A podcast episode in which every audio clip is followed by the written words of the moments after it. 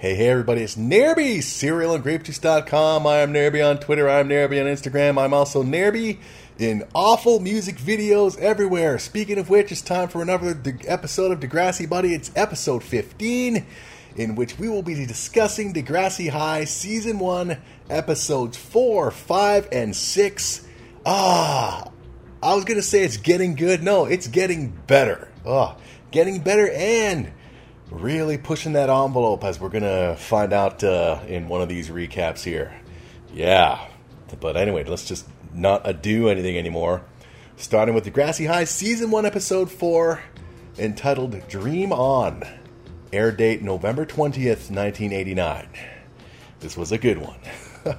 we start with Caitlin, who is, uh, they're using the soft glow filter shot and she's walking down the school hallway towards Arthur, who's standing there like some knight in shining armor, wearing a pants with appears to be no belt at all. Well, that's what uh, people like Arthur did and still do. And he's there standing, waiting to open the door for her. he's, seriously, he's seriously standing like a guard. Anyway, he opens the door for Caitlin, and she says that she didn't know that Arthur was such a gentleman and he replies that it was that it was nothing. And he says, "Oh, sorry." Caitlin says, "I don't think I ever really looked at you before." she then tells him that he's very handsome. Arthur then gives Caitlin a flower, and they slowly move closer to each other. And they're about to do a big smooch when suddenly the alarm the alarm goes off, waking up Arthur, who's unhappy. And uh, he never got to he never got to see Swamp Sex Robots Part 2. I can relate. I'm sure we can all relate, man. That's just what happens with those kinds of dreams, man. It, it, it's it's like the, the, the, classic scene from Fast Times at Ridgemont High, you know, the Phoebe Cates scene. Everybody who's seen that movie knows what I'm talking about, the swimming pool scene. The alarm always, when you're having one of those dreams, the alarm always goes off right as Phoebe's about to uh, pop open that top. Anyway, but then we get the uh, the intro. Yeah, but it never seems to fail with those dreams. At least for the dudes. I don't know how it is with the women. I'm sure the females have those those swamp sex robot dreams as well. But uh, who knows if they get interrupted right when the good stuff is about to begin. Always happens. It's not cool at all. Anyway, after the intro, we go to school. Arthur sees Caitlin walking down the hall. She's talking to Claude about the ozone layer. Arthur's sporting one hell of a ball of hair. Almost, it almost looks like a molded sponge on top of his head. Caitlin then goes to open the door, but Arthur quickly opens it for her, making her drop her books and be very unimpressed with him. They then both bend down to pick up their uh, Caitlin's books, and they bump heads together. and then Caitlin asks to, asks Arthur that from now on, if she can just let if he can just let her open her own doors in the future. Well, he was trying, you know. Those kind of dreams can do that to a dude, man. They can really do this. You, you want to you want to segue real quick? I remember it, I actually had a, a a a dream about the Caitlin character back in my high school days one time, right? You know what I did as a result when I woke up that day? I skipped school and I wrote seriously. I skipped school that day and wrote the TTC, hoping that maybe I'd run into Stacie Mistysyn, aka Caitlin, and meet her in person. That's what those dreams do to dumb teenage dudes. Anyway, we go to French class. Arthur's sitting there gazing at Caitlin from across the room when she notices him and he suddenly breaks out of it. The teacher then puts Caitlin and Arthur together for a project. And when Arthur hears that uh, he's been paired with Caitlin, he replies, Caitlin? Yeah, he's excited, obviously. Swamp Sex Robots Part 2, baby. and they have to have a telephones conversation in French and uh, which is going to be good for Arthur because he uh, spent the summer in France. Well, two weeks out of the summer in France, so he should be a pretty decent partner. I, on the other hand, would not have been a decent partner as I was very garbage at French. But we had to take French in school, junior high and high school. It was mandatory. I Had to take it at least once in high school, anyway. Yeah, je m'appelle, and so on. Yeah. Anyway, the students all head off for lunch. Arthur suggests that Caitlin come over to his place tonight to work on the project. She says that they that uh, they could just do it at school on Friday during their spare, since the project isn't due until Monday. That's when Joey suddenly appears and he comes up and he asks uh, Caitlin if uh, she and uh, him are still on for the movie on Friday. Caitlin half acidly says yes, but she's obviously not up to it. Joey asks her if uh, she's mad at him about something. Caitlin says no, and they walk off together. Come on, man. Obviously, she's got stuff going on in her head as I've seen that look and overall demeanor before. Okay, I've seen it before. I'm sure a lot of us dudes have. Ah, just saying. Anyway, in the girls' bathroom, Spike is talking to the twins, Heather and Erica, when Liz exits the exits, exits one of the shitters. The twins then leave, and Liz remarks about how abortion, or sorry, about abortion, and asks Spike which twin she thinks had the abortion. Spike says that she's sure it wasn't Heather, and then asks Liz that you know that she doesn't know what what really happened anyway. And Liz replies that she saw them at the clinic. And meanwhile, Joanne, the Joanne character, is there in the bathroom with them at this time. So Liz and uh, Spike are probably uh, the two girls who Joanne heard talking about it in the previous episode. Even though the timing is not right at all, so they probably should have added this scene to the previous episode. But what you're gonna do? It's Degrassi. They are forgiven. Spike suggests that uh, they may have just been there to do some research, but Liz doesn't buy it. Spike then says that even if it is true, it's none of their business, and Liz replies that abortion is everybody's business and angrily walks out. Elsewhere in the halls, Kathleen tells Melanie that she wants a boyfriend.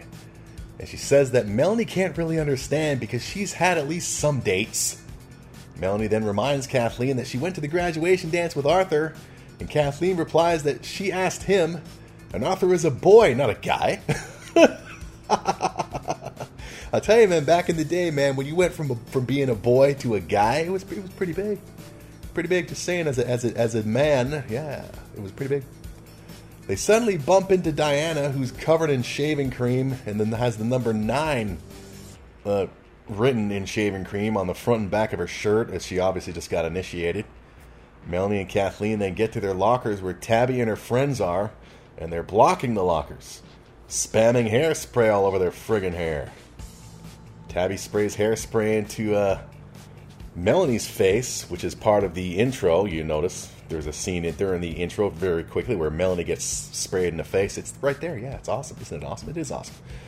Anyway, it makes Melanie cough, and Kathleen suggests that they return later. We then go to the cafeteria where Alex and another student are playing a card game. Don't know what they're playing. It's probably some nerd game. and they're joined by Arthur, who spots Caitlin talking to Claude what a stupid name. And as Caitlin talks to stupid name Claude, Joey walks by and he sees them. He then sits down with Snake and Wheels, and they start trying to arrange a time for the band to practice since they're going to be making a music video. But, but unfortunately, they all have plans for different nights that they're suggesting. Joey tells them that they have to make some sacrifices if they want to be famous. Snake and Wheels Wheels, who was still sporting that ridiculous ponytail, suggests Friday night for the practice, but Joey says that he can't because he's got a date with Caitlin. Wheels and Snake remind Joey that sacrifices have to be made, but Joey doesn't want to break the date with Caitlin because he thinks that she's mad at him. Snake and Wheels ask Joey what he did wrong this time, but Joey doesn't know, and he tells them that he's not going to lose Caitlin. Speaking of which, Caitlin then finishes her conversation with Claude, and then sits with down with Maya, who comments that uh, Kaylin has been spending a lot of time with that Claude, as Arthur's listening in from uh, a table just nearby. Caitlin points out that she and Claude are just friends, and that she's still sort of going out with Joey. She guesses. Maya then suggests that Joey and Caitlin could be finished, and Caitlin replies that that might be true, which delights Arthur who's listening in, and it's it's weird that you know they're finished, and it's a big deal, even though they've only been going out for a few months. They only got together near the end of the previous school year, but it's Degrassi, man. It's big. It's Caitlin and Joey, man. Damn. We go to the auditorium. We see an older student, Scott, sporting a douchebag mustache and who's played by a real life scumbag. Look him up. I'm not going to get into it here, but look up the actor and you'll see why he's a scumbag in real life. And those mustaches that us that us dudes when we are young try to grow and they look all ugly and I think they look greasy. Blech. No, man. Young people, or I don't know how many young people might listen to Degrassi Buddies. See you on grapesjuice.com. I am Nairby everywhere. I don't know, but if, if you're a parent and have a young boy who's about to turn teenager, tell him not to try to grow facial hair until he's at least like 15, maybe uh, 16 or 17, because he looks like a douche and a half. Just saying. Anyway, scumbag Scott signs up for the school play, and he tells Kathleen that she should sign up as well, as it's always a fun time. So Kathleen does sign up. Then she runs to tell Melanie about it all. She says that the boy was definitely cute and he's definitely smiled at her. cute my ass. She tells Melanie that it's embarrassing not having a boyfriend, and they get to their lockers, where Tabby is there again, and she's blocking the lockers, making out with Nick. Kathleen tells Melanie that maybe they should just come back later, but Melanie says that they need to get their books for class or they'll get in trouble. They walk up to Nick and Tabby, who are still making out. They clear their throats and say that they need to get to their lockers, but Nick just tells them both to beat it, and they eventually just walk away. And Melanie just says that maybe they should just donate their lockers to charity since they never get to use them. oh, Melanie's awesome. And Melanie then tells Kathleen that even though they're in grade 9, they've got a right to their own lockers. And Kathleen agrees, but tells Melanie to try telling Tabby and Nick that. We go to Yick, who's at his locker, and he's still got some of the uh, Mr. U, the disorganized problems. Arthur appears, and he wants to talk to Yick about uh, about uh, Swamp Sex Robots Part 2. but Yick tells him angrily to go away which is not cool, man. The original dynamic duo are having their problems. Arthur tells Yick that he's the only person he can talk to about his situation. He tells him that there's a girl that he sort of likes, and Yick immediately says that it's Kaylin. Arthur says no at first, but he admits that he then admits it that it is Kaylin. And he says that he wants to ask her out, but he doesn't know how. Yick replies, you know, angrily somewhat, that Arthur is rich and he should just buy her. Oh, come on, duo, come on. Arthur again pleads for help and reminds Yick that he helped him in the past. Yick then agrees and reminds Arthur that Caitlin is going out with Joey, but Arthur says that she's almost ready to break up with him. Yick then says that Arthur should just asked Caitlin out, saying that if Arthur doesn't ask, then she can't say yes, and saying that it's not the end of the world if she says no. So they go into the class. Arthur approaches Caitlin who's talking to Maya. Arthur walks up to Caitlin like a knight in shining armor, and then he asks about when they're going to get together to do their French assignment because he forgot. oh, Arthur. But I understand, man. It's not easy. I'm sure it's not. It's not easy for a girl either. I'm just saying. But especially since it's expected of us dudes to do the asking. Come on, ladies, cut us some slack. Yeah. Kaylin then tells poor Arthur that they arranged to get together this afternoon. Arthur then he's like, "Oh yeah," and he sits his ass down as Maya jokes with Caitlin, and Arthur has a crush on her. And Caitlin says that she hopes not because Arthur is not her type. We go to the hallways, and Kathleen points out Scott the scumbag to Melanie. And Scumbag is being stupid in the distance with Bronco, who we have not been officially introduced to yet, but we will be. Kathleen says that he's in grade 11 at least. And she wonders what might happen if they both get the leads in the school play. And what if it were a romantic play? Melanie says that all the good roles go to seniors, and Kathleen replies that she can dream at least. We then cut back to the continuation of Swamp Sex Robots Part 2. Arthur and his hair are looking dapper as Arthur's sporting a tux, and he's there with Caitlin and they're having a candlelit dinner in what's supposed to be a fancy restaurant, but it's actually the school cafeteria. And one of the waiters, Yick, gives them each an order of french fries.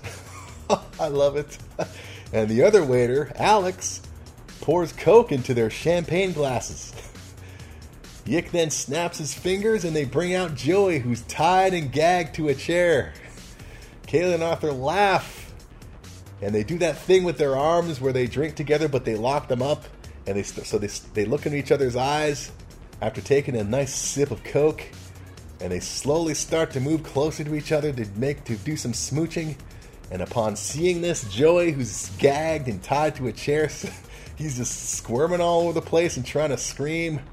When suddenly we get the Phoebe Cates moment, well, not the Phoebe Cates moment, but the ruining moment where a, dog starts barking, which wakes up Arthur and his hair.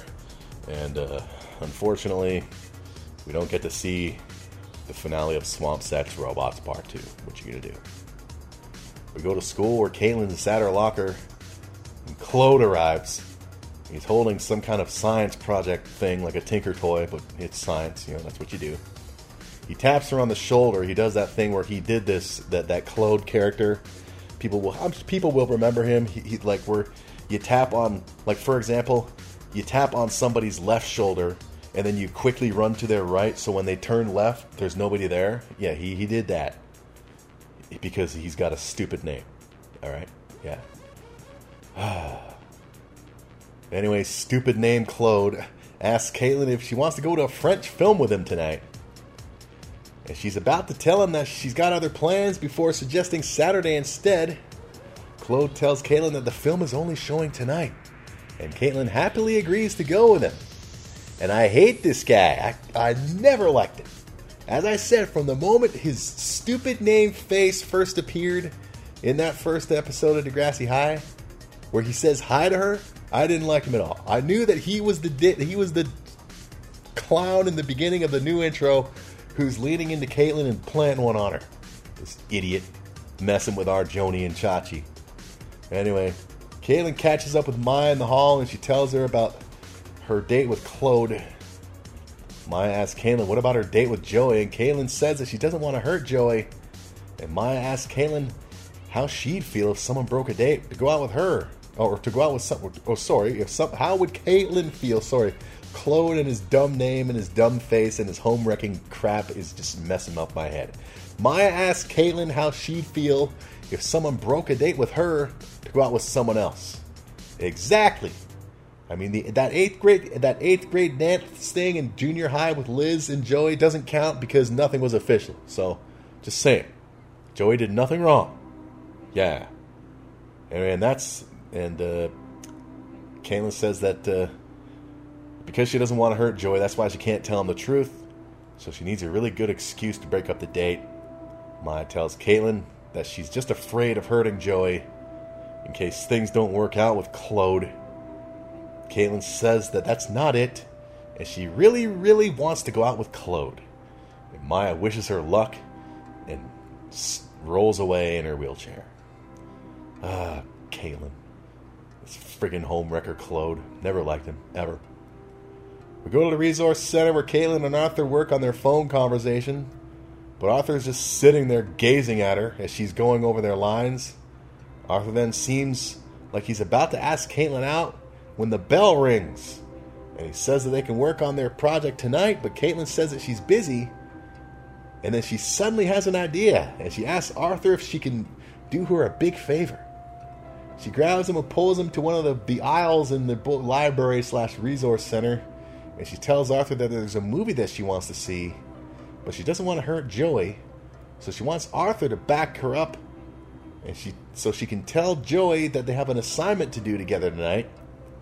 Not even mentioning Claude's name. Sorry, Cla- Cla- uh, Cloud. Claude's name. Caitlin. See what this dude is making her do? Arthur tells Caitlin that he's not a very good liar. Caitlin tells him that all he's got to do is agree and she'll do all the talking. So Arthur agrees. So they find Joey in the hallway. Caitlin grabs him and tells tells Joey the Arthur story as Arthur is just standing there looking dumb. Snake and Wheel celebrate upon hearing the news that the date's been broken off, but Joey can't believe that Caitlin's breaking a date on a Friday night to do homework. But Caitlin tells him that the assignment is due Monday and tonight is the only time that they can work on it, as Arthur and his hair shrug. Joey then suggests a date next week, and Caitlin half assedly agrees. This home wrecking clown with a stupid name, and eventually I'm sure you all remember who remember this series is going to start wearing one of those spoiler alert, those Seinfeld puffy shirts to make look even more stupid, idiot. Anyway, sorry, I never liked this guy.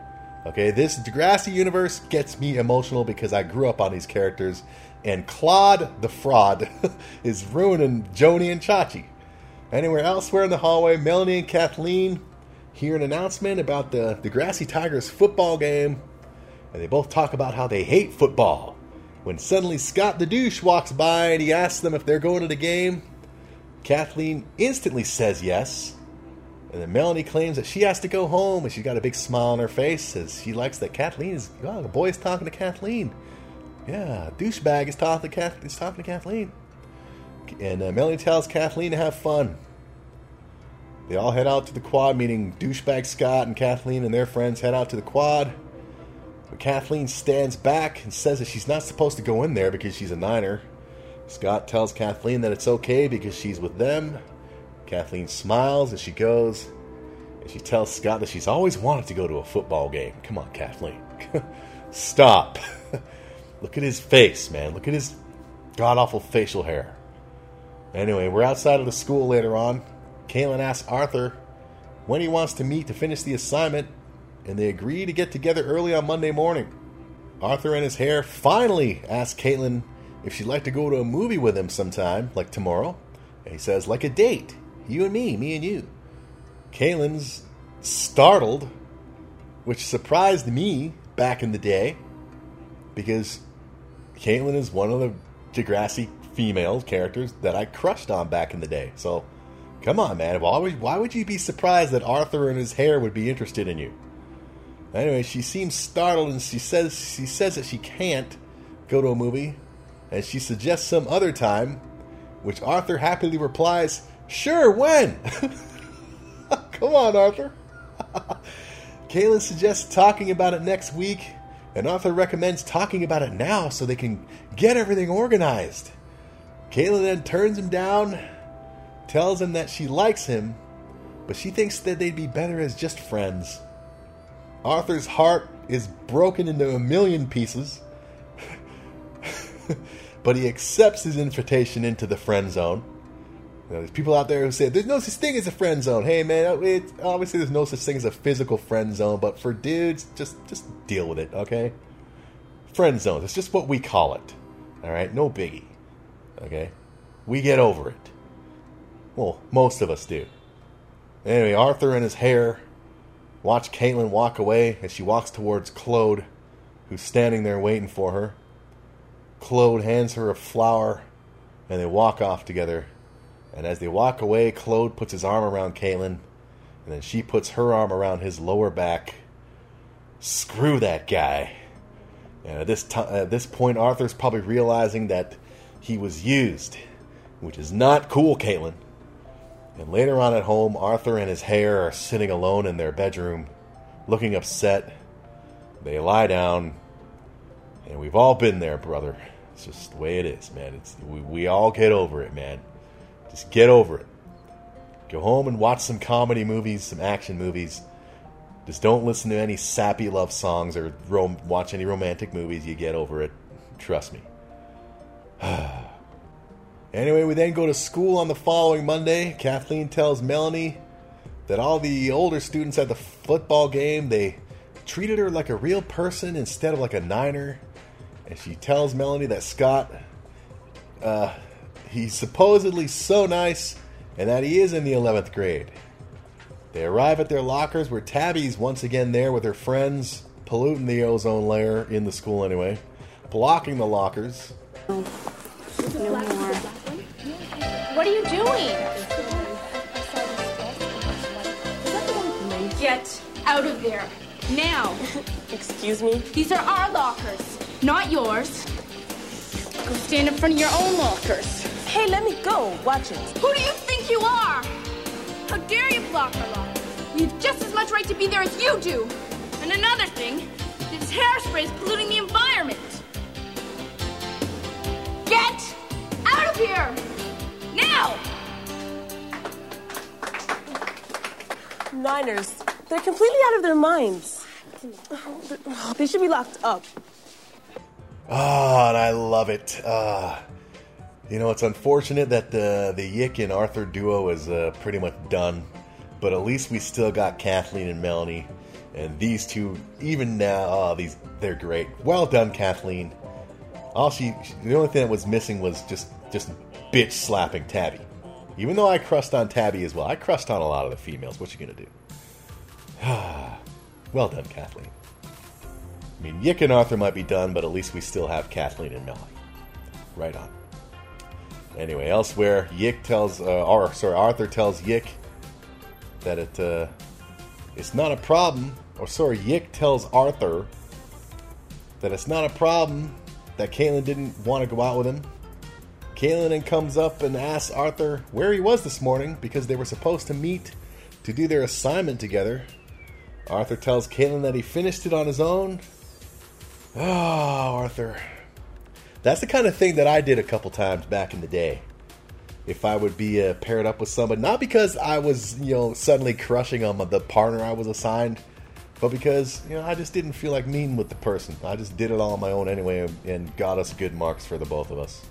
And Caitlin thanks Arthur for being a great partner and a real friend. She then kisses him on the cheek, which I'm sure didn't help at all. Come on, man. Ah. then she walks down the hall, leaving poor Arthur. Caitlin catches up with Maya, and she tells Maya about her date with Claude. And then after the movie, they went to a cafe and had cappuccino. God. That's exactly where that guy would take somebody. And she thinks that she's in love. And as Arthur is just, and his hair are just watching from a distance, we get the freeze frame on Arthur's sad, heartbroken face, and the credits roll as he was used. oh, man. Don't worry, Arthur. Uh, oh, yeah, things don't pick up for him, do they?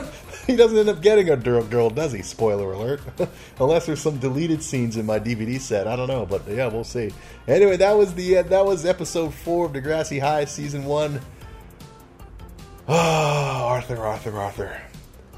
Dream on. We never got to see Swamp Sex Robots Part 2, but what you gonna do? I mean, but, uh, come on, man. Come on. Come on, Arthur. I, I'm telling you, man, it's that hair. Okay? It's not because he's a nerd, it's the hair. That friggin' sponge he's got on his head. If the dude went and shaved it and got the buzz cut, he could have been he could have been the freaking heartthrob of the whole Degrassi universe. I'm telling you, he's got that face and he's that good of an actor. The, the Duncan Waugh who plays him, but they kept that friggin' sponge on his head. Oh man!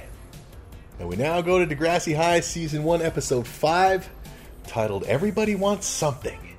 Air date November 27th, 1989. I'm try- trying not to laugh, is because, oh, this music video.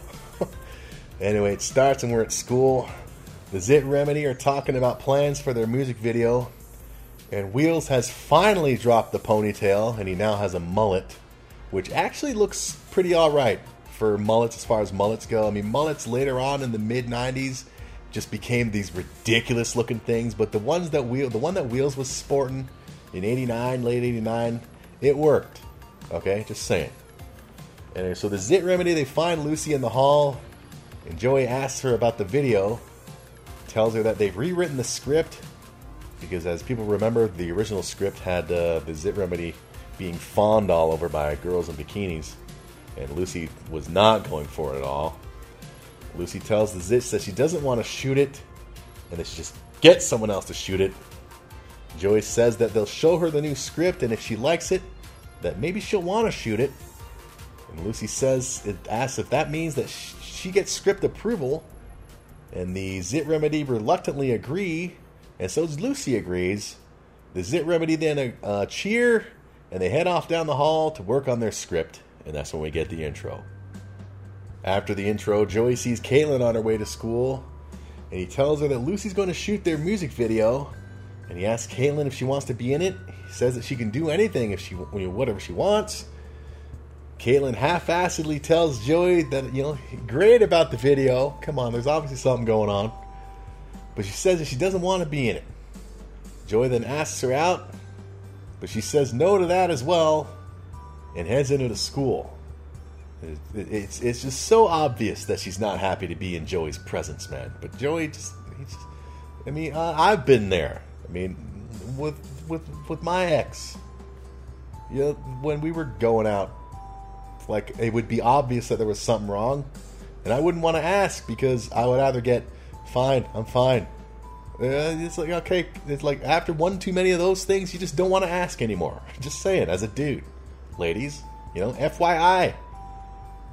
The more I'm fine answers you give when you're obviously not fine, the less and less the dude is going to want to ask you in the future. So just freaking come out and tell him he's a man, and if he can't take it, dump them. And like, if you're hot, come with me. Yeah. Anyway, uh, Caitlin then sees Claude on the steps and starts talking to him as Joey's sitting there watching, looking heartbroken.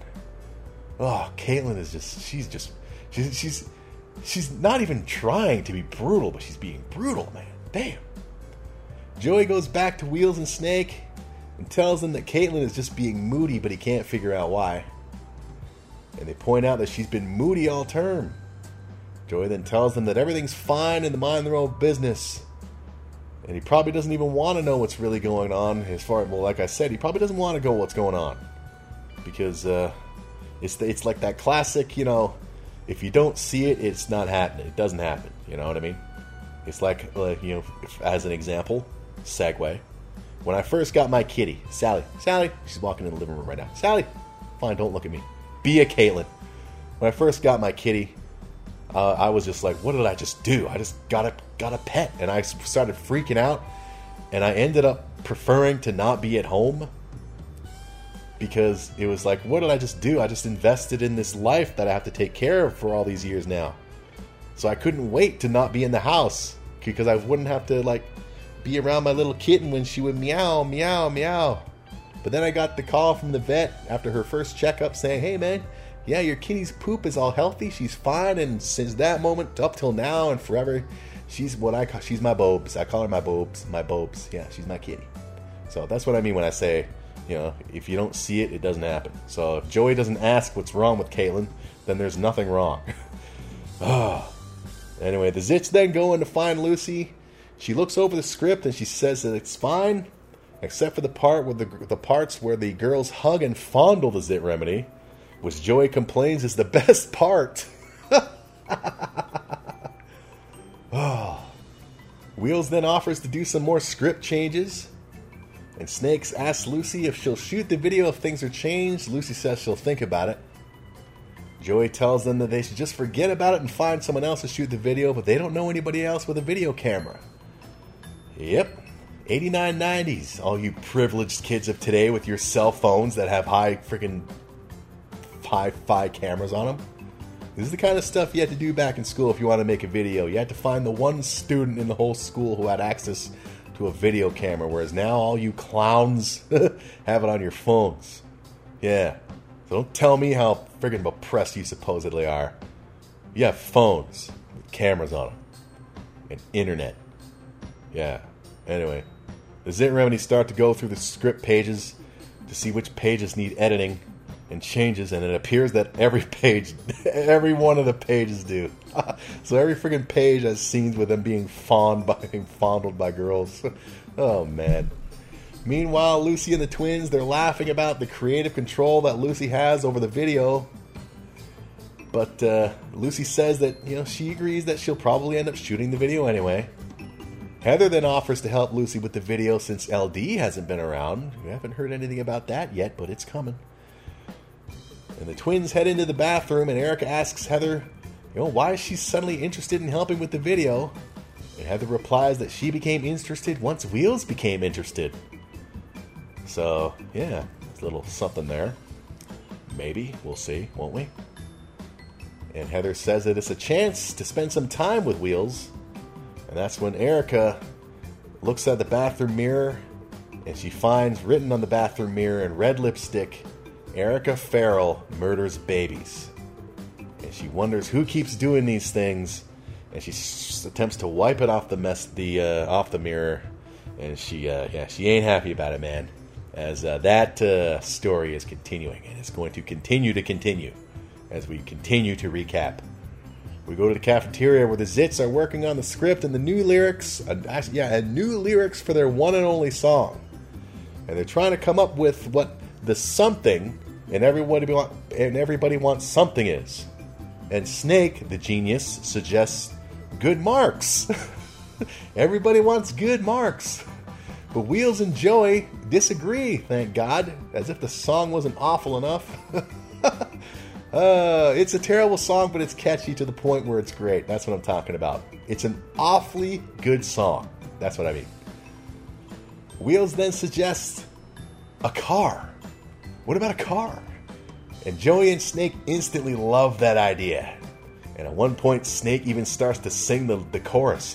And he sings, Everybody wants a car? oh, that sounds stupid. Ah. oh. And they then realize that they need a car for the video if they're going to say everybody wants a car. But they don't actually change the lyrics to a car. I guess uh, the for the video, the they need to have something the or the word something in the song of the title to be represented by something, so they choose a car. So they realize that they're going to need a car. And Wheels suggests acting asking Clutch, uh, but Joey doesn't trust Clutch because Clutch took six of their beers last, uh, well, not last year, but a few months back for Lucy's party after he bought a 2 4 for them when Snake's attempt failed.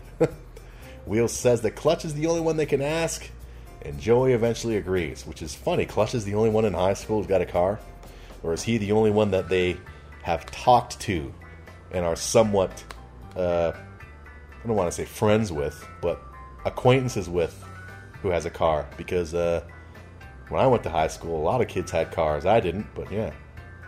We go to the quad. Claude and Caitlin are finishing eating their lunch together, and they shake hands as they part ways. Maya then, uh, she didn't. Well, uh, Maya then appears, just saying, and she jokes with Caitlin, asking her how her, you know, how her new boyfriend is, and she's spending a lot of time with him. But Caitlin says that Claude isn't her boyfriend. Maya suggests breaking up with Joey before going any further, as she's just stringing him along. Exactly, Caitlin. Uh, I mean, she uh, she's obviously not. Well, I don't know if she's meaning to do it with Joey, but she didn't mean to do it with Arthur. I mean, yeah. I mean, Caitlin used that Arthur and his hair to uh, break the date with Joey, giving Arthur and his hair some false hope. Caitlin replies, asking Maya how she, you know, how would Maya know about how to treat boys? oh, Caitlin just now she's really getting, she's legit getting brutal. And after hearing this, Maya did not like it, and she starts to ride away in her wheelchair. And Caitlin runs after her and apologizes. Caitlin insists that she and Claude are just friends, and they haven't even kissed each other. Maya then asks, "But you want him to kiss you, right?" Caitlin sports this little half-assed smile temporarily and Maya tells Caitlin that Joey's going to be really hurt when she breaks up with him. Yeah, we all were. Caitlin, spoiler alert. And then we go to the Zit remedy, and they find Clutch, and they ask Clutch if they can use his car for the music video, but he's not interested. And he asks them why he would want to help them.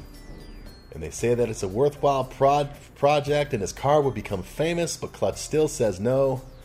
And Joey then wonders what they're going to do because they promised Lucy by the end of the day. And upon hearing Lucy's name, Clutch then just springs to life and he's suddenly interested, asking them what Lucy's got to do with it. And they tell him that uh, Lucy's going to be shooting the video for them. Clutch then quickly changes his mind, tells the Zits the Remedies that he's a nice guy and he'll let them use their car. But just one thing, he's going to be the one driving. And they agree. And they're excited. He's Clutch's splatter car. We then go to Spike's locker. Liz sees Erica and he calls her like he sees her in a she sees her in a distance and she calls Erica the murderer. Spike then tells Liz that she's being born. And that's all she's been talking about recently. And she says that Liz should just give it a rest. Spike then says that she you know she can't say what's right for other people and she wants to know why Liz keeps going on about it. And Liz then tells Spike about how when Liz was Liz's mom was pregnant with Liz, her dad told her to get an abortion, and when her mother wouldn't, her dad beat her mother real bad, and she ended up in the hospital unconscious, and she never went back to him. And she tells Spike that if her mother had gone back and had an abortion, Liz would never have been born. Spike gives Liz a hug, tells her that she didn't know. still doesn't mean that it's any of your business, Liz. Just saying. Anyway, the Zits give the script to Liz, Lucy to look over. She tells them that she won't do it, though, but it's only because of the part that you know of Clutch being there with his car. And they want to know why, because Will says Clutch is a great guy, even though he took six of your beers. but Lucy still tells him that she's not going to do it, and she's only saying that she won't do it if Clutch is going to be there. Heather then says to Erica that she, you know, what about wheels, man? She says wheels. And so once uh, Lucy and the twins get into the girls' change room for gym class, Erica tells Lucy, you know, that she's acting a little unfair. Heather says that Lucy should just give Clutch a chance because maybe he's changed. And they just keep prying away at Lucy. And they tell her that, you know, they'll be there with doing the they'll be there uh, you know shooting with her at the shoot with her it'll be in public and if uh, clutch tries to do anything you know they'll be there to stop it lucy then gives in and she agrees to do the videos or the video. She goes out to tell the zit remedy as the, as the twins heather and erica high five each other. We go to the hallway where the zit remedy are sitting outside on couches which is just outside of the girls change room and they're wondering what they're going to do now. Wheels says that now they're going to have to tell Clutch. Lucy comes out and she tells them that she'll shoot their video, and they want to confirm that they're going to shoot it with that she'll, she'll she's okay with the car and with Clutch, and she says yes with the car and with Clutch. Zit Remedy jump for joy, they cheer, and they walk off saying they're going to be rich and famous. Sure you are. Later on, Caitlin is at her locker Claude comes up and he does his shoulder tapping gag again, which puts a big smile on Caitlin's face as she says, I hate when you do that. And Claude says, That's why I do it. Yeah, no, you do it because you suck. He gives her a box. He tells her that it's a present. Caitlin opens the box and it's an earring. It's the the other half, if you will, the second earring of the one that he wears. And he tells her that it's never been worn before and he puts it on Caitlin's ear for her. And as he's doing this, he moves in closer to give her a kiss, but she pulls back and she says no. Claude, in his dumb name, asks why not. And Caitlin says because there's people watching. Claude then pulls Caitlin aside and says that they're not in junior high anymore. And they kiss. And Maya sees this as she's coming down the hall. And after Claude and his dumb name leave, Hey, I don't care if people. Hey, he's dumb and his name. Screw him. Maya tells Caitlin, "Now are you going to tell Joey?" Which is actually edited from the original TV version. In the TV version, Maya says Joey's going to be really upset when you, or really hurt when you dump him. You know, which we heard earlier. So obviously, the version on my DVD set is the proper version. Just saying. Now are you going to tell Joey exactly? Exactly, Caitlin. Now you're going to tell him? It's not cool. Anyway, we go to the halls elsewhere. We see Liz is taping a piece of paper to a locker when Erica appears and discovers her.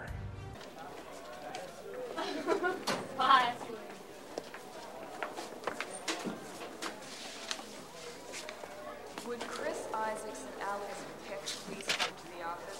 Chris Isaacs and Alex Pick. Thank you. Stop unborn? That's really nice. You did the graffiti too, didn't you? And the notes? How can you be so horrible? You're the one who's horrible. You're the one who killed a baby. How do you know? And what's it got to do with you? I know what you did. You don't know why I did it. Keep your hands or what me. it was like. I know you murdered a baby. A baby. Murderer. hate you! Stop it! Stop it!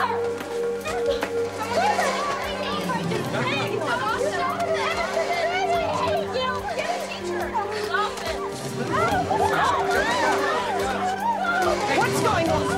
Stop it! Girl! Stop it! That's enough be ashamed of yourself, you disgusting murderer! Quit! Stop working, okay? Let go of me! Go!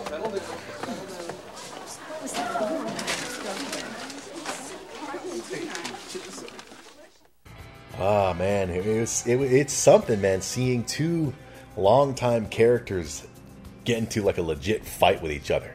I mean, there was no ground and pound, but there was a lot of hair pulling, and that ends with uh, Liz uh, yelling at uh, Erica that she's a murderer, and Erica responding that Liz is a witch. And then uh, BLT picks up the paper, which says "Stop murdering the unborn."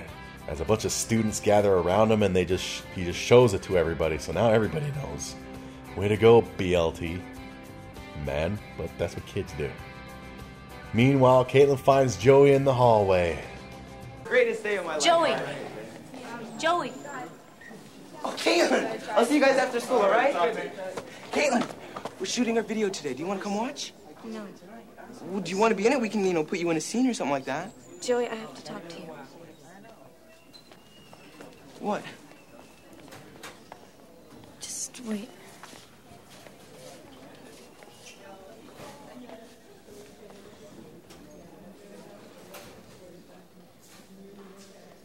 We haven't been getting along very well, right?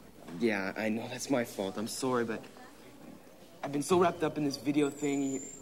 But that's almost over now. Once I finish that, I'm yours forever.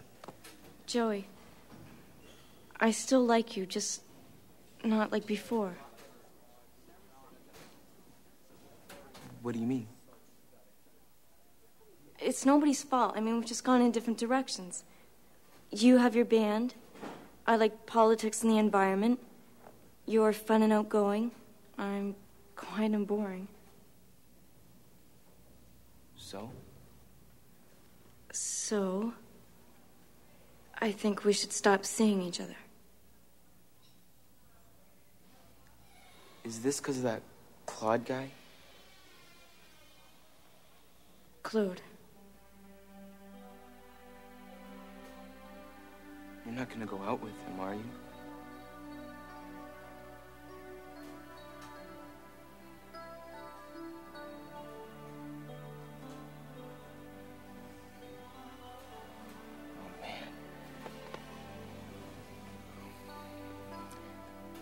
I'm sorry, I had to tell No, you. no, no, it's okay. It's no problem, really. I'll, I'll see you at the movies or something, right?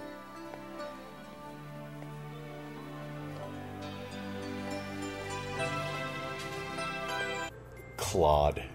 I love it. Is this because of that Claude guy? And then she corrects him. Screw that guy! oh, I never liked him.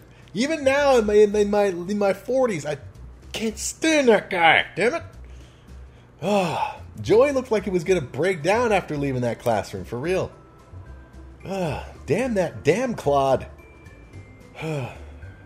anyway, Joey leaves the school by himself, and he has a bit of the wet eyes as he starts to walk off.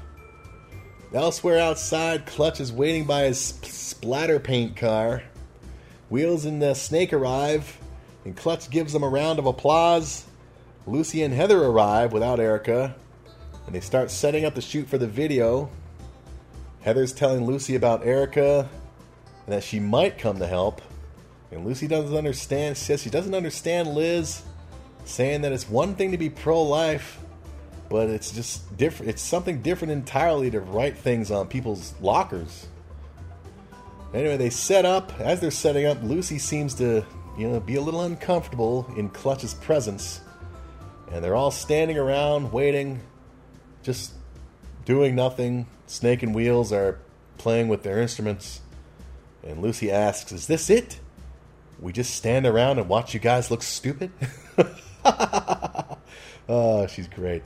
And Wheels and Snake tell Lucy that they just have that they have to wait for Joey. And Lucy says that they might have to that you know maybe Joey has stage stage fright, but Snake doesn't buy that. Joey then finally comes out with his keyboard. He takes a deep breath and he heads over to Clutch's car, introducing himself in grand in grand uh, fashion, obviously putting on an act. Snake tells Joey that he's late, and Joey says, "You know, what, when has he ever heard of a concert that started on time?" Which, like, eh, I don't know. There was a New Kids on the Block concert that I went to at uh, Casino Rama in uh, in uh, Orillia, Ontario, a few years back. They actually had a countdown clock on the stage that counted down, and when it hit zero, the concert started. So, yeah, way to go, New Kids on the Block. That's right. I'm a New Kids on the Block fan and have been since the beginning, and I've been to several of their reunion shows. Yeah, awesome group, awesome shows. Anyway, they finally start filming the video. They're doing shots from on top of Clutch's car, doing shots in the dumpster, where all their fake money blows away in the wind, and then Heather and a bunch of other students have to go and gather it all back up, even though it's fake money. I guess they need it for more scenes. There's a shot from uh, behind a tree where the Zits walk behind the tree, and then only Snake doesn't appear from the other side, and he ends up up in the tree in a later shot because, you know, that's funny, and this is the greatest music video ever. and while filming, Lucy is talking to Clutch, and uh, it's apparent that they're that they're getting along. And at one point during the filming, when the Zits are on top of Clutch's car, Joey stomps his foot pretty hard on the roof, pretty much putting a dent in it, and Clutch doesn't seem to care. All right. Ah, they're doing landscaping work outside. Don't know if you can hear that. Anyway, the final shot has the Zits sitting in an open classroom window on the school's second floor, and Wheels falls out, which is then switched to a dummy. The dummy falls behind Clutch's car, and then Wheels pops out from behind right after with no injuries because that's funny. And then we are then shown the music video in full, and it's cringy as hell to the point where it's awesome. So, yeah, go back and watch this if this episode, if for nothing else, for the official Everybody Wants Something Zit Remedy music video. Good lord. after the after the shoot is finished, Wheels tells Joey that if this video doesn't pre- it doesn't impress Caitlin, nothing will, which instantly puts Joey in a somber mood. Way to go, Wheels! Everybody starts to pack. Well, they, the Zits start to pack up their instruments into the back of trunk of, of a Clutch's car, and they want to go and celebrate. And they, Snake recommends going to a place that has the best burgers, as they still have thirty bucks left in the budget. Joey, looking somber thanks to Wheels and his big mouth. he gives money to Snake, tells them all to go out, but he says he's going to go home as he's feeling tired. Will says that Joey's just hungry and they should go out with them. But Joey says no, he's just going to go home as Lucy looks on. She obviously knows that something's wrong with Joey. Probably that women's intuition stuff, which I personally don't believe in, but what you going to do? Clutch then asks Lucy if he passed. Lucy tells him that he did, which makes Clutch happy. Which made me happy because eh, Clutch, eh, he, he, yeah, come on, he's he's all right. He's not that bad. You know, he, when he as long as he's not drinking and acting stupid, you know, he's he's fine. Anyway, they all head off for burgers without Joey. As Joey watches them leave, we get the freeze frame and the credits. Damn you, Claude. Damn you forever. Damn you. Poor Joey. Caitlin.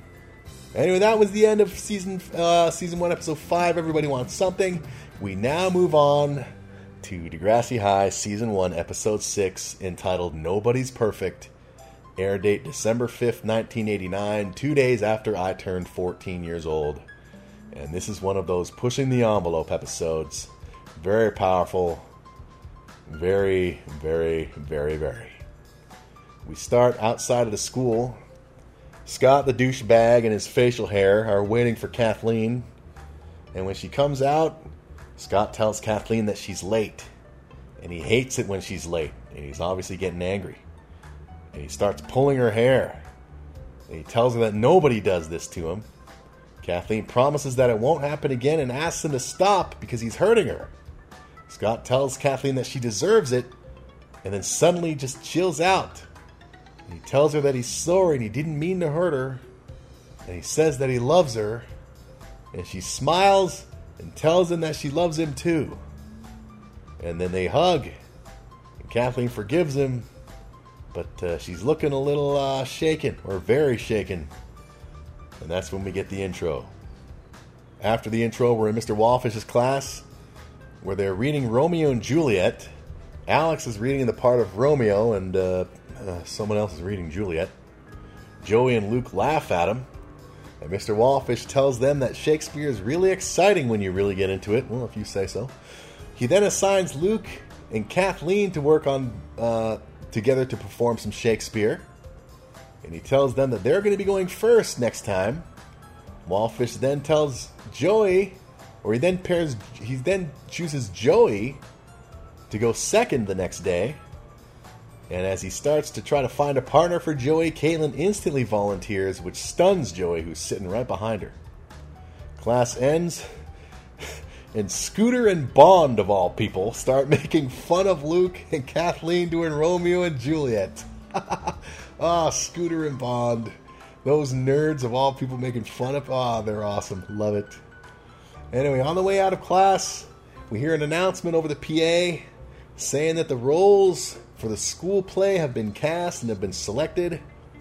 Kathleen tells Melanie that she'll die if she doesn't get a part, as Melanie reminds Kathleen that all the good parts go to seniors anyway.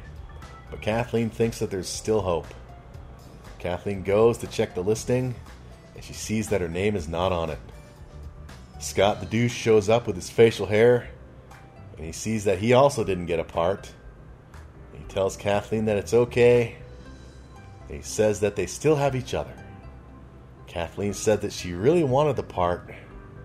Scott gives her a present. He tells her that it's for their one month anniversary. Give me a friggin' break. Why do kids do that? Probably because they're kids and because they're stupid. One month anniversary. Alright. Maybe it's because I never had a girlfriend in friggin' high school.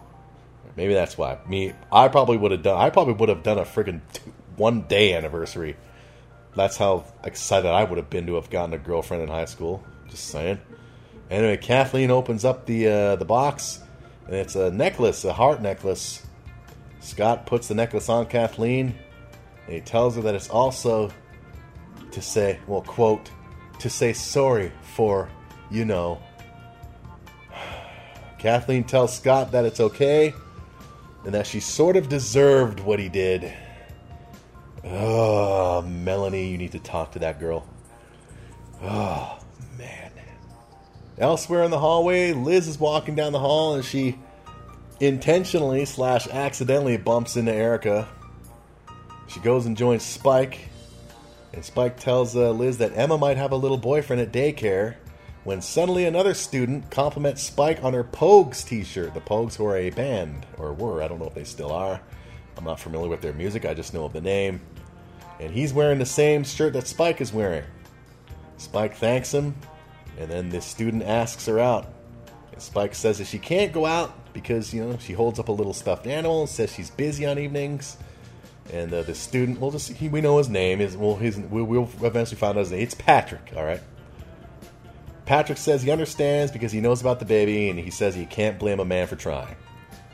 He then leaves, and Liz asks Spike if she really wants to go out with him, she wants to know what Spike knows about him, and Spike says that she that his name is Patrick, and he's in grade 11, and he likes her shirt.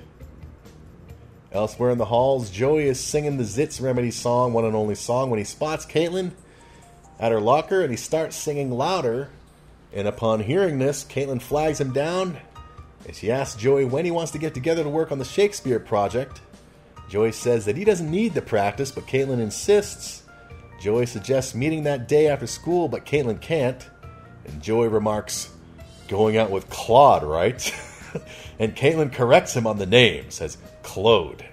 God, it's even worse.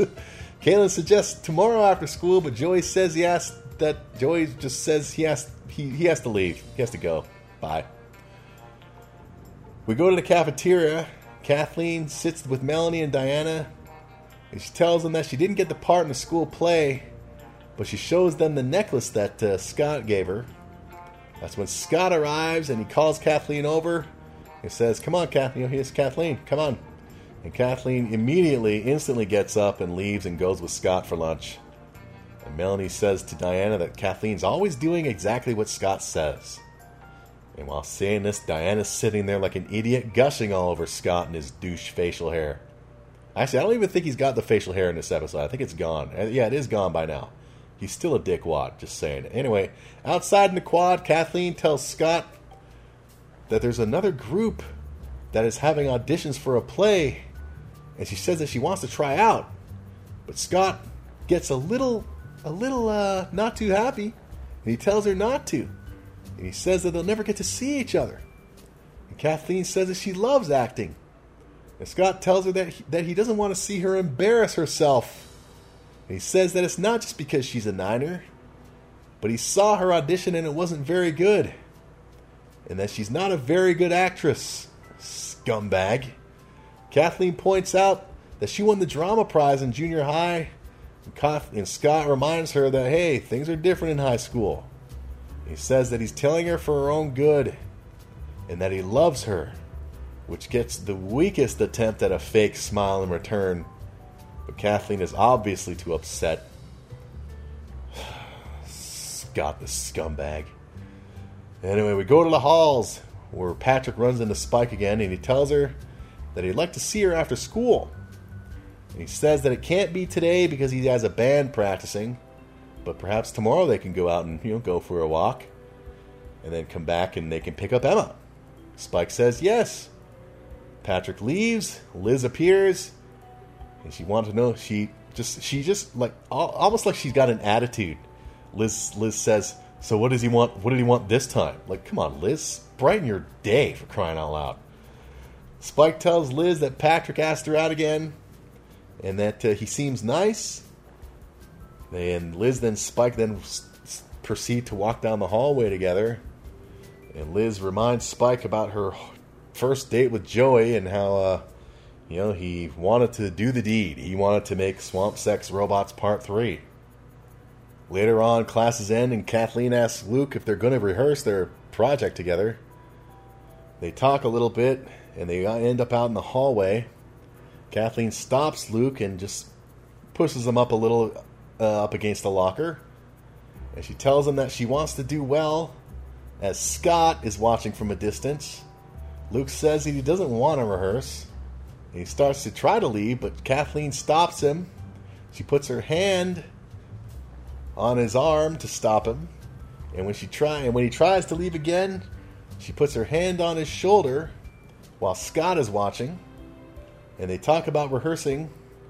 And Luke finally agrees to rehearse, and Kathleen heads to her locker.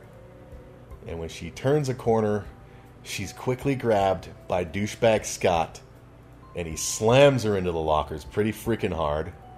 And he asks her who the guy was. And Kathleen tells him that it was Luke. It was just Luke, and they've got an assignment to work on together. Scott tells Kathleen that he doesn't want her flirting with other guys, as he once again slams her into the lockers pretty freaking hard. And Kathleen voices that he's hurting her and pleads for him to let her go. Scott then turns around, or turns Kathleen around the other way, and slams her into another locker, demanding that she not talk to Luke again, but Kathleen says that she can't because they have the project to work on. You friggin' douchebag. Bloody hell. Scott says that he doesn't care. He tells her to get out of it. And he keeps holding her up against the lockers and he starts squeezing her shoulders as Kathleen tells him that he's hurting her. And that's when they both see Kath, or they both see Melanie and Diana are standing there, and they've seen the whole damn thing. And after seeing this, Scott lets Kathleen go. Kathleen looks at Melanie and Diana awkwardly, and she tells them that they were just fooling around, and she runs off. As Scott calls out to her and runs after her.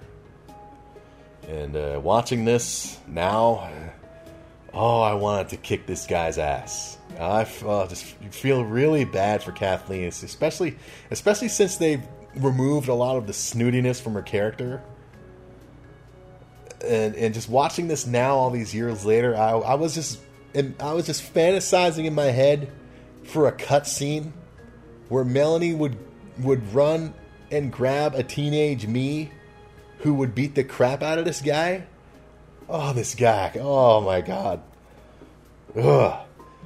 Anyway, we, we go over to Kathleen's home. Kathleen, she now has bruises on her shoulders and her neck, and she's got a she suddenly has a dozen roses and a card that says "Sorry, I love you, Scott," and this makes Kathleen happy. She calls Scott and she tells him that the flowers are beautiful. In class the next day, Caitlin asks Joey if they're still on to rehearse for the Shakespeare project, and Joey replies, you know, okay if they have to. Meanwhile, Kathleen tells Luke that they need to practice for their presentation. And Luke says that he has to go to his locker first, and he'll meet her in the drama room.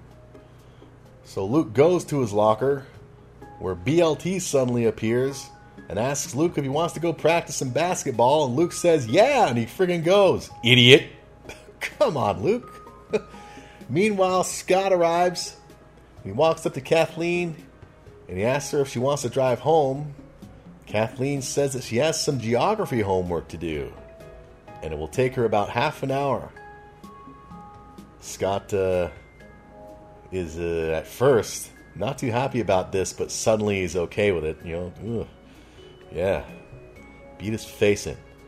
He tells Kathleen that he'll meet her at his car in 30 minutes, and he leaves. And he reminds Kathleen that he loves her.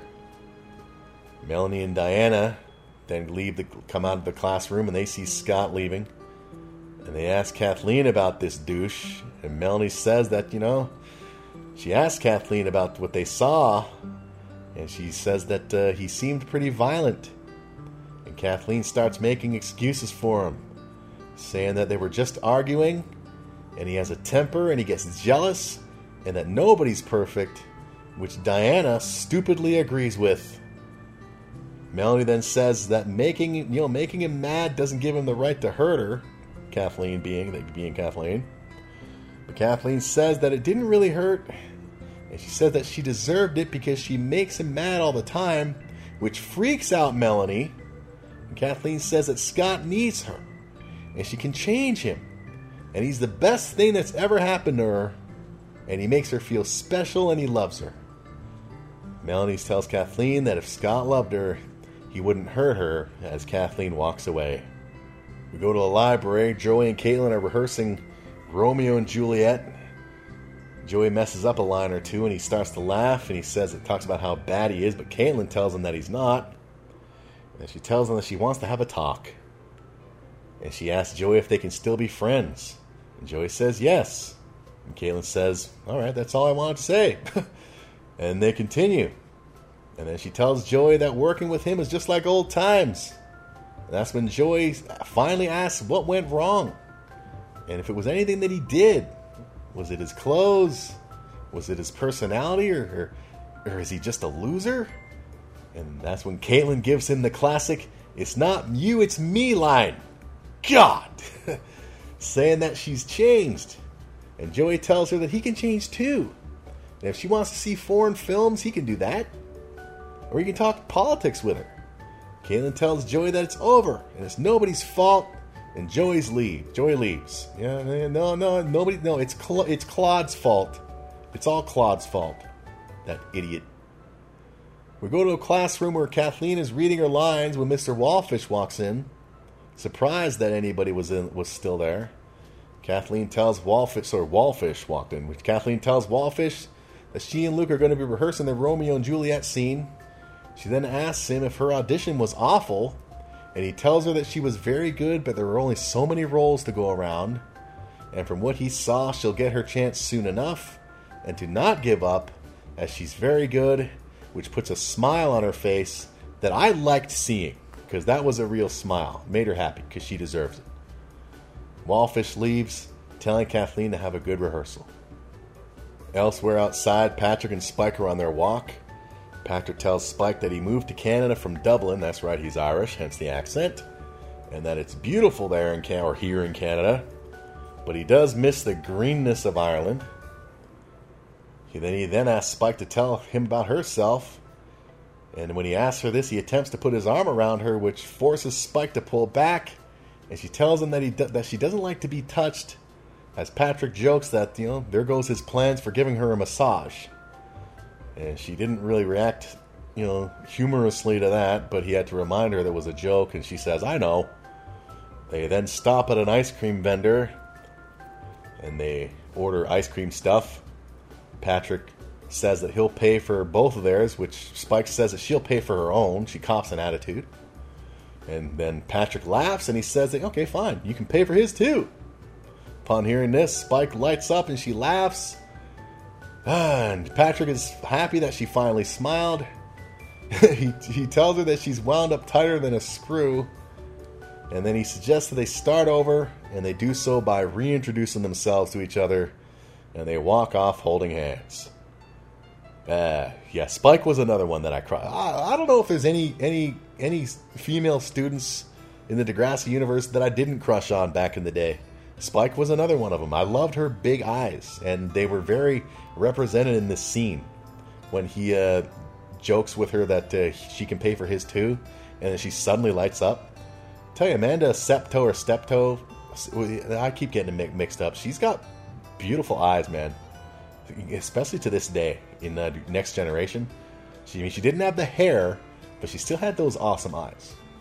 Right on. Anyway, at his car, we see Scott, and he's waiting, and he ain't happy, and he's getting angrier. He's checking his watch, and then he goes, he puts his jacket into his car, and he heads into the school to look for Kathleen. We go into one of the classrooms where Kathleen is reading her lines, and she's still waiting for Luke, who finally shows up. Kathleen tells Luke that he's late, and they can only practice for a few minutes. Kathleen gives Luke a, the book with the script, and she looks back at the clock, and it's now after 4 p.m. Meanwhile, in the hallways, Scott is looking in the classroom for Kathleen, and he's visibly getting angrier. And he finally arrives at the classroom where Kathleen and Luke are. And he looks through the window and he sees Kathleen in there with Luke as she has her she has a hand on Luke's shoulder as they're rehearsing their lines. Scott opens the door, looking not too happy. Kathleen turns and sees him, and she's suddenly she's uh yeah she's looking pretty uh, scared. Kathleen tells Scott that she and Luke were just rehearsing because remember, Kathleen told Scott that she was doing, she had uh, geography uh, stuff to do. Huh? Scott then asks Luke to, you know, if he can just, you know, step out for a bit, which Luke does. Kathleen tells Scott that they were, you know, well, at first Luke says, you know, we've got to do stuff, but Kathleen, you know, she quickly, well, she's she's obviously scared, and she tells Luke that they've rehearsed enough, so Luke does leave. And that's when Scott closes the door behind Luke. Thanks a lot, buddy. No problem.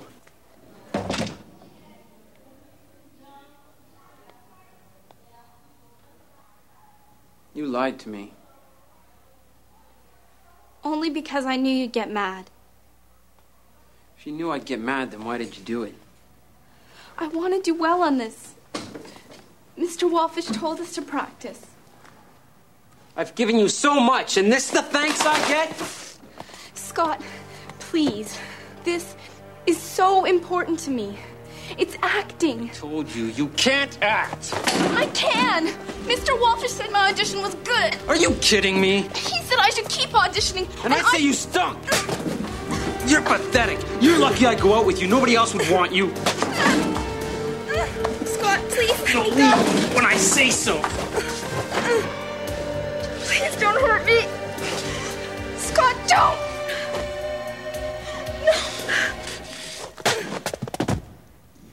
You're useless. You're garbage.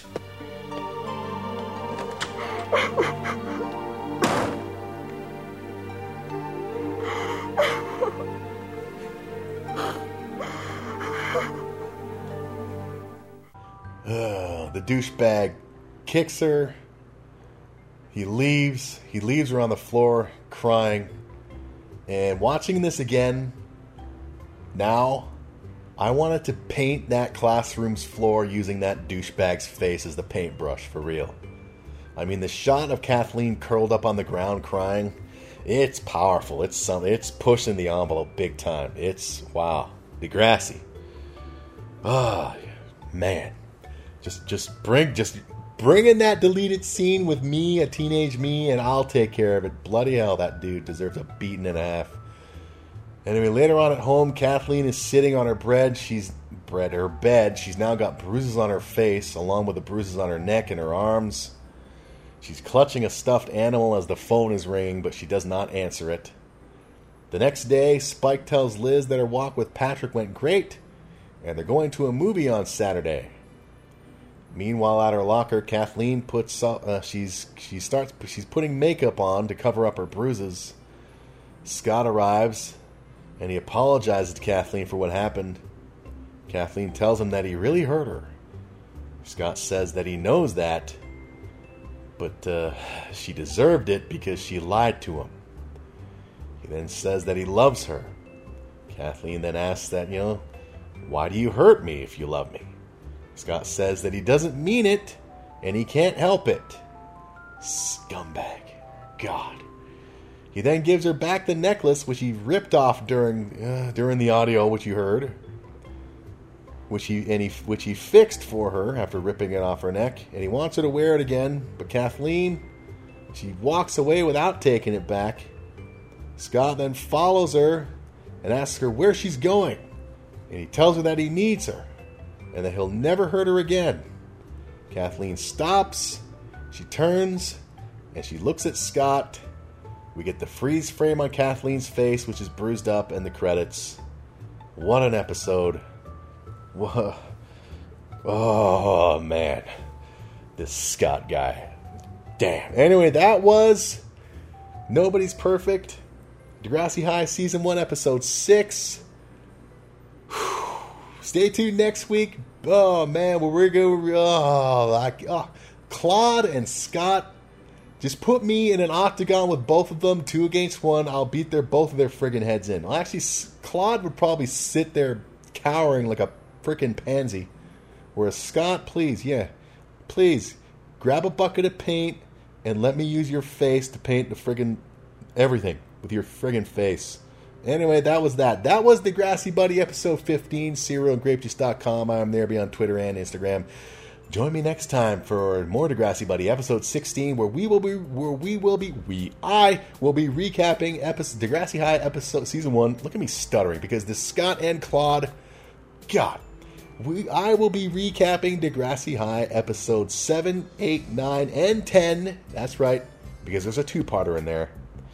And they are Just Friends, Little White Lies, and 16 parts 1 and 2.